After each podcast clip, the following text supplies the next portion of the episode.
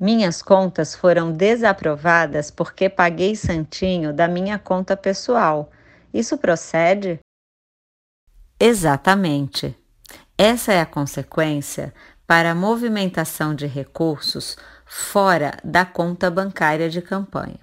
Utilizar qualquer recurso financeiro para pagar gastos eleitorais que não provenham da conta bancária específica de campanha implica não só na desaprovação das contas, como também no envio dos autos ao Ministério Público Eleitoral para a propositura de ação cabível.